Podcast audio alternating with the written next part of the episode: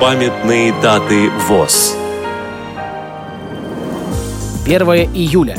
85 лет со дня создания Ставропольской краевой организации Всероссийского общества слепых. 6 июля. 95 лет со дня рождения Юрия Александровича Кулагина, тифлопсихолога и тифлопедагога, члена-корреспондента Академии психологических наук СССР, доктора психологических наук, профессора, участника Великой Отечественной войны. Программа подготовлена при содействии Российской государственной библиотеки для слепых –